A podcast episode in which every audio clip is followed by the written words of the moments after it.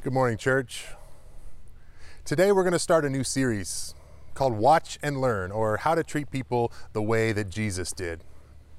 What we're going to essentially do is follow Jesus around. We're going to look at different encounters that he had with people that we read about in the Gospel of John. And we're going to ask ourselves that the question if we are his disciples as well, how can we treat people the way that Jesus treated people back then? John chapter 1 says that Jesus called Peter and Andrew, Philip and Nathanael to follow him around, not just to learn from him in a classroom or to read his blog or follow him on Twitter, but to literally go the places that he went. They watched him, they observed him, they soaked up his life. And the purpose of this was so that they could be like him.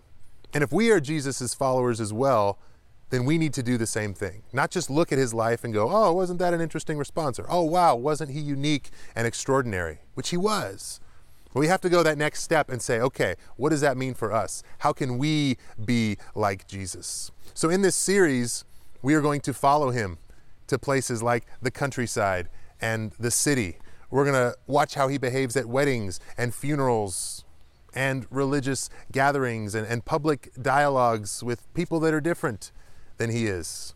And our goal, again, is not just to observe, but to learn and to become like Jesus. I'm here today at the Purple Orchid Inn in Livermore. It's a beautiful site.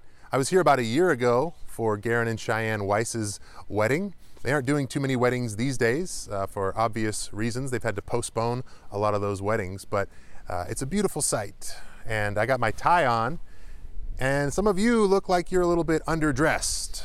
And so you may want to go throw on a tie as well because we're going to follow Jesus to a wedding today. And I know that you don't typically wear pajamas to a wedding, so you may, you may want to clean up, run a comb through your hair or something like that. I know for a fact that all of you didn't wear pajamas to your own weddings. And the reason I know that is because you guys shared so many wedding pictures with me this week from when you got married. And I want to share some of those with all of you right now.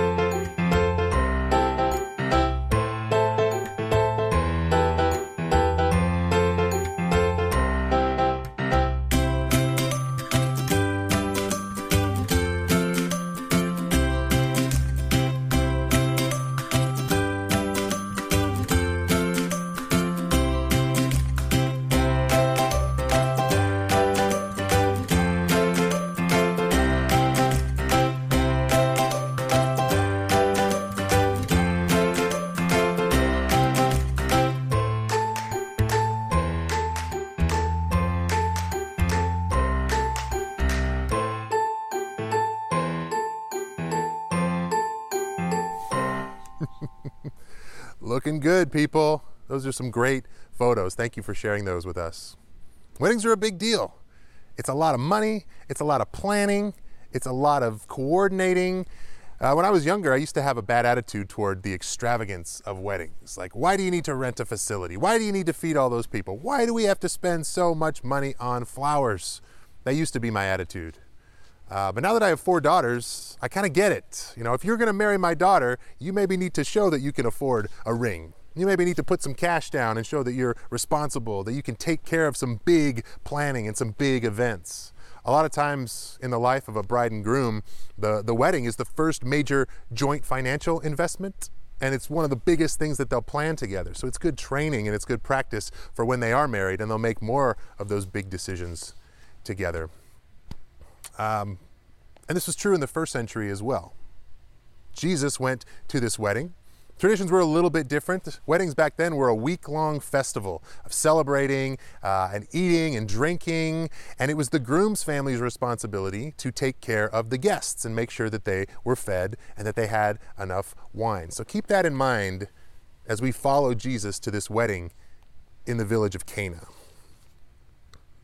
This is John chapter 2. John says, On the third day, a wedding took place at Cana in Galilee.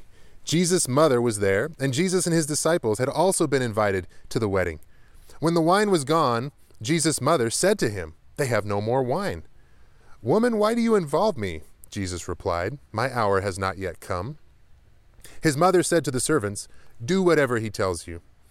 Nearby stood six, six, stone water jars, the kind used by the Jews for ceremonial washing, each holding from 20 to 30 gallons.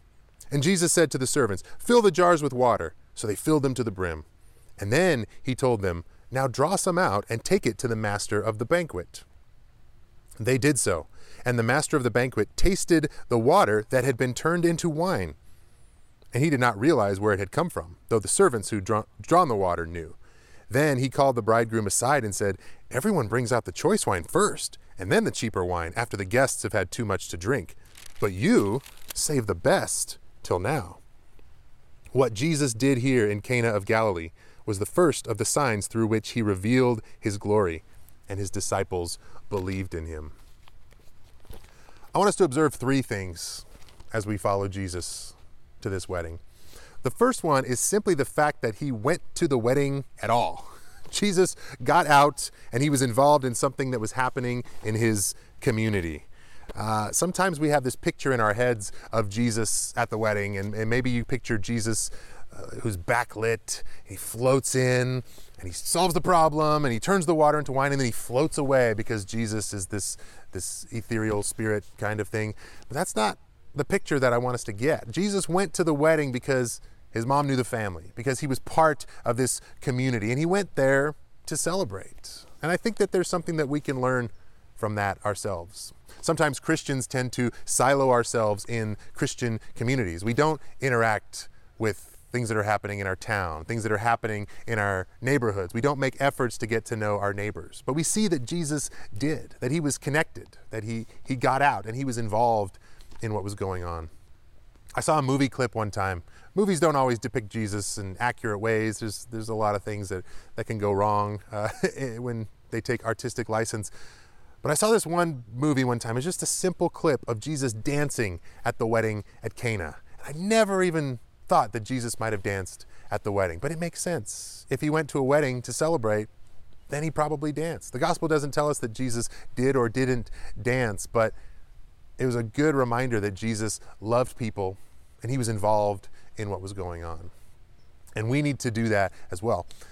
It may be harder to do these days because of the shelter in place, because we can't go out as much, because weddings at places like the Purple Orchid have been postponed, but there's still ways that we can take this principle and connect with the people around us. You can have a conversation with your neighbor over your fence. You can pick up the phone and connect with people more. Uh, there's there's going to be opportunities to do this, and I hope that we'll take those up as we're presented with them. The second thing that I want to point out about this wedding uh, is not that, that Jesus got out and went to the wedding, but that he got involved in the crisis that was going on. Jesus' mother comes to him and she says, Jesus, the unthinkable has happened. The groom's family, who's supposed to serve everybody, they ran out of wine. This may not seem like a big deal to us. If you went to a wedding today and you held up your glass and they were going to pour you some wine and they said, Oh, you know what? We just ran out. Sorry, you don't get any you might still have a good time at the wedding. You may still go home and think, man, that wedding was a really big success. But that's not the case. It would have been a huge disgrace and a lot of shame on the family if they ran out of wine and they couldn't provide for people for the whole week. And that's just what happened here at Cana. And Mary comes up to Jesus and says, What are we going to do about this? And Jesus' response to her may seem at first like he wasn't going to do anything, like he didn't care. Uh, it, because the phrase is kind of difficult to translate. In a lot of different English translations of the Bible, you'll see this phrase translated in different ways.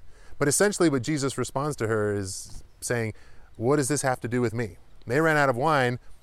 What should we do about this?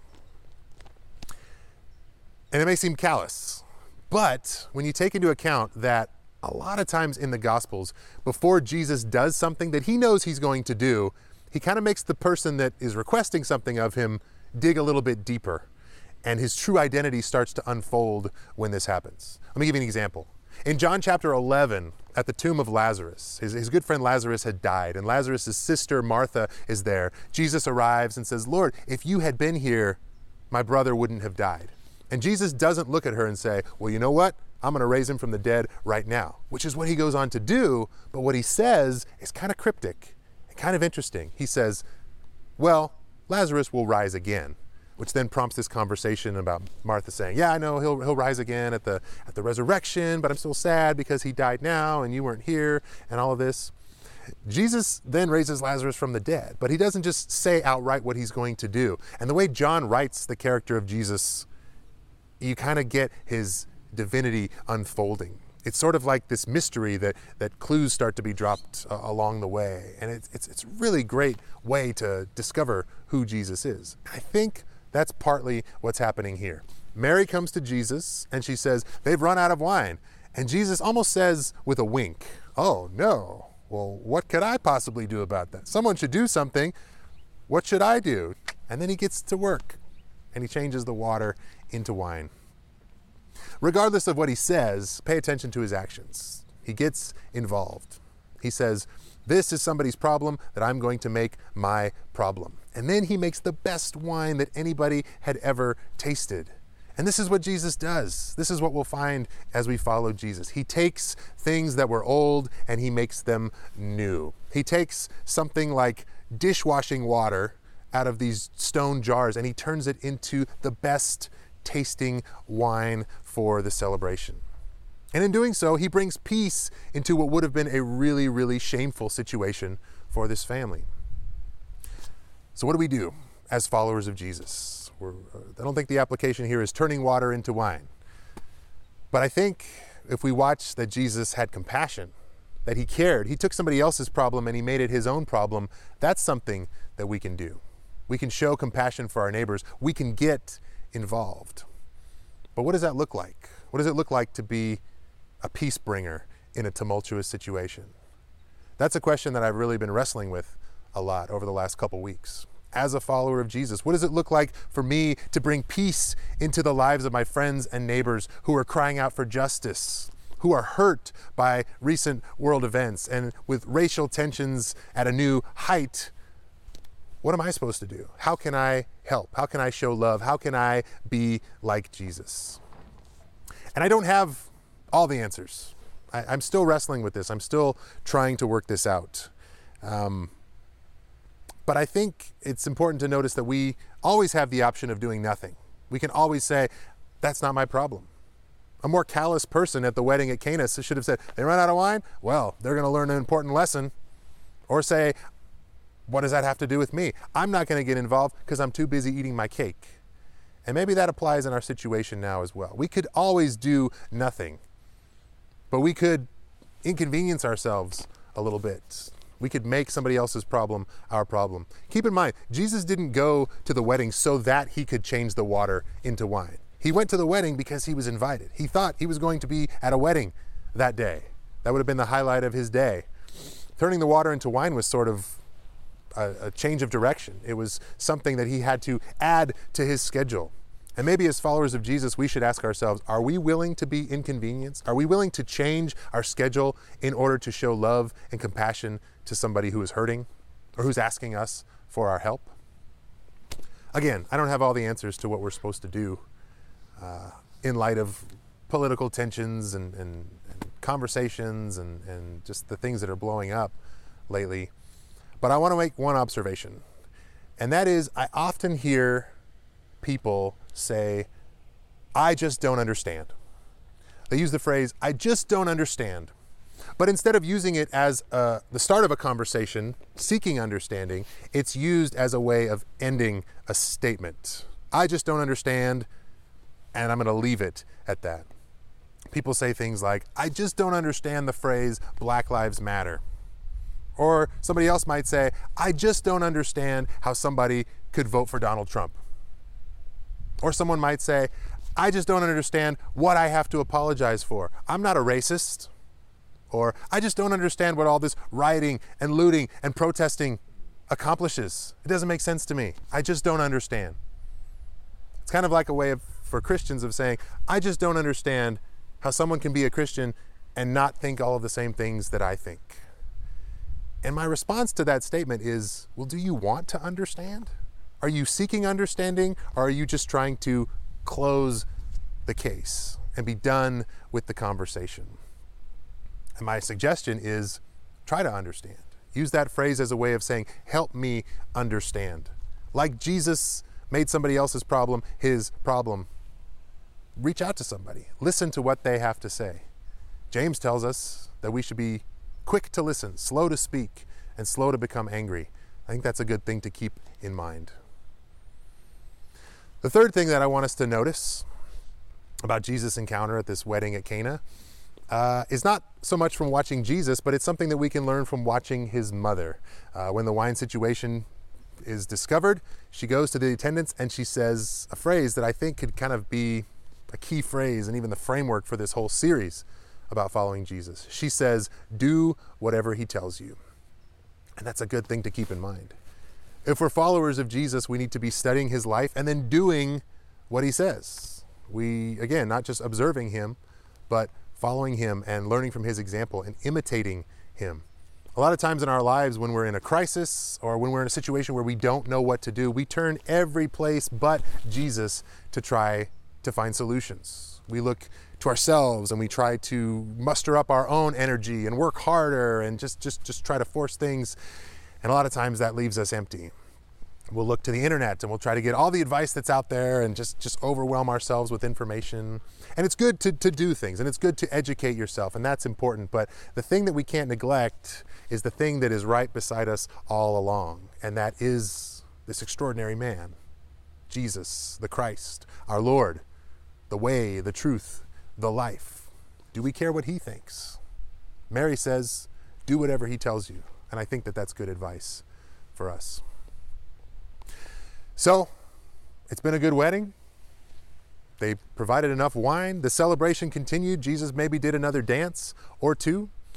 But as we observe this and other encounters that Jesus has with people, I hope that we are challenged as his followers, again, not just to look at what he did, but to learn from him and to make his priorities our priorities, to make the love that he has for people the love that we can show for people as well. The wedding in Cana, we saw that Jesus got out, he got involved, and then Mary went and got Jesus. Those are three challenges for us. I hope that you'll find ways to apply them in your week uh, as you go. Blessings. Oh, yeah, one more thing. In the interest of seeking understanding and listening before we speak and caring about how other people are feeling, how what's been going on in the world has been impacting people, I'm putting together a virtual panel. I've asked some of the people from this church who I know and who you know also just to share their thoughts and their feelings about what's been going on lately. And I want to invite you to listen to them. This is not a, dialogue yet. Hopefully, it will stimulate some dialogue, but it's just a chance for you to practice listening and you might hear a perspective you haven't considered yet, or you might hear a perspective you've heard, but coming from someone that you've already committed to loving and caring about in the name of Jesus, it may take on a new meaning for you.